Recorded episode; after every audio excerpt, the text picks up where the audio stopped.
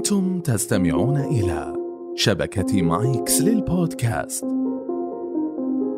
بودكاست مهارات مع ماجد بن جعفر الغامدي.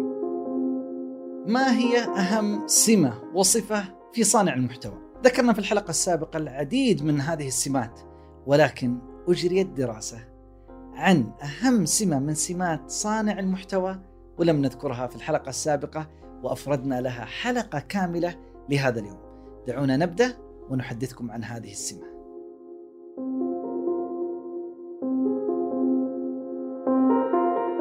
السلام عليكم ورحمة الله. أهلا وسهلا بكم. نتحدث في مهارات الإعلام الرقمي. الإعلام الرقمي يقوم على عدة عناصر. إذا فهمتها تستطيع أنك تكون إن شاء الله تعالى ناجح وناجح جدا. واحدة منها تحديد جمهورك ومعرفة أوقاته. التي يكون أوقاته الاتصالية وينشط من خلالها معرفة المواضيع التي يرغب فيها معرفة كل هذا ما يتعلق في الجمهور. أيضا جزئية ثانية تتعلق في المحتوى وأطلنا فيها وسوف نتحدث عنها أكثر لأهميتها. جزئية ثالثة الوسيلة التي ينشر من خلالها هذا المحتوى وفهم طبيعة المنصات المنصات الرقمية وهي بالمناسبة متجددة. تويتر قبل عدة أشهر ليست تويتر الآن.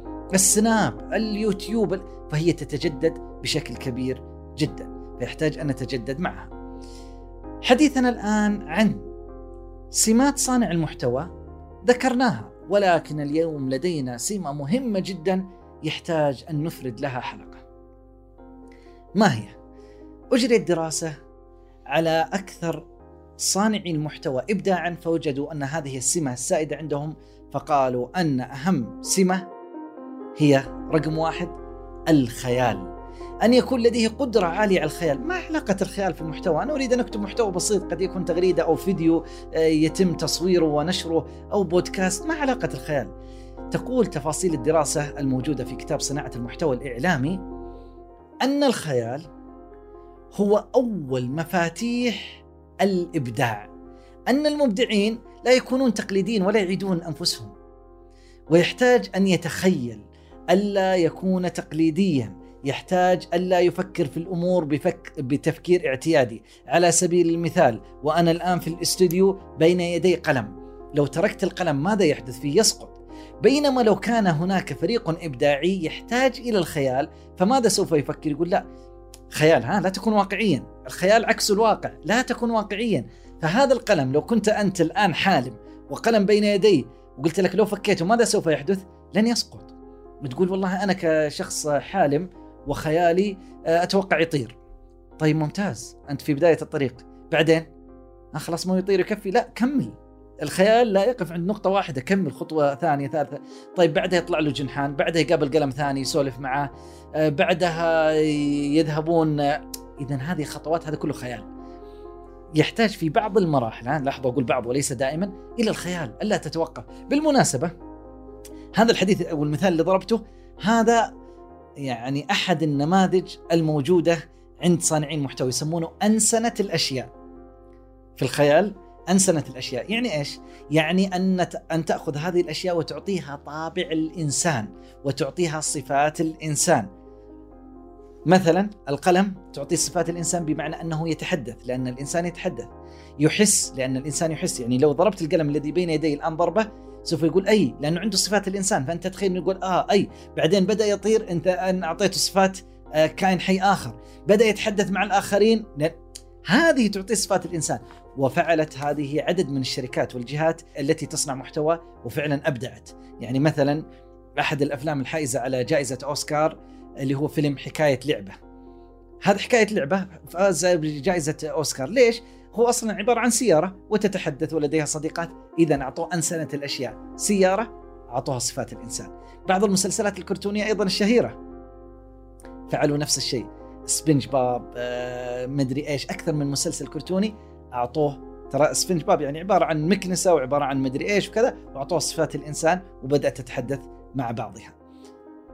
يا صانع المحتوى تحتاج إلى خيال واسع، خيال لا يتوقف، على سبيل المثال دعونا ناخذ نموذج في صناعة المحتوى شركة بيكسار. شركة بيكسار هي ثاني أكبر شركة في إنتاج ال animation في العالم اللي هي الرسوم الكرتونية واشترتها العام أو قبل العام ديزني اللي هي أول شركة إنتاج animation في العالم. بيك بيكسار هي التي أنتجت حكاية لعبة الذي كنا نتحدث عنه قبل قليل. بيكسار آه، لها قصة في تأسيسها جو لايستر وبعدين انضم إليه آه، ستيف جوبز آه، المشهور في آيفون أو في آه، آبل كلها وغيرها من التفاصيل. ما أبغى أتكلم عن تاريخ الشركة، أريد أن أتكلم عن نموذج صناعة المحتوى عندهم. أنهم عندما أرادوا أن يصنعوا المحتوى بدأوا ينظروا إلى الناحية الفنية. والناحية الفنية نتكلم عن الأنيميشن يأخذ وقت طويل. ومتعب وجهد وتكلفة مالية عالية. قالوا نريد أن نصنع خط إنتاج، ماذا نقصد خط إنتاج؟ زي المهندسين ولا الشركات، خط إنتاج حتى يطلع لك المنتج في النهاية.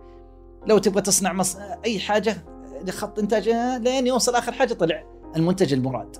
طيب ماذا حدث؟ الذي فعلوه هو أنه جعلوا في الناحية الفنية الأول يرسم يرسم ال character يرسم الشخصية الثاني يرسم ال environment البيئة التي حول الشخصية. قد يكون لاعب كرة مثلا ال character اللي يبغونه آه، البيئة اللي حوالينه ملعب كرة قدم مدرج آه، جماهير. التي بعدها الذي بعدها يلون. الآخر يسحبها ويدخلها إلى الكمبيوتر. اللي بعدها آه، مثلا يحرك الصور يضع الإضاءة يضع الصوتيات يضع لين في الأخير يطلع لك منتج فيلم كرتوني متكامل. نفس الفكرة ونفس خط الإنتاج أرادوا أن يصنعوه في المحتوى. وأتمنى أن تركزوا الآن الآن وصلنا إلى بيت القصيد. كيف تفعل خط إنتاج في صناعة المحتوى؟ يلا خلونا نقول الأول ماذا يفعل؟ طيب الثاني؟ طيب الثالث؟ الرابع؟ الخامس؟ ما ركبت معهم جو بيكسار شركة بيكسار وتحديدا جو لايستر ذكرها في تجربته وفي كتابه الأخير.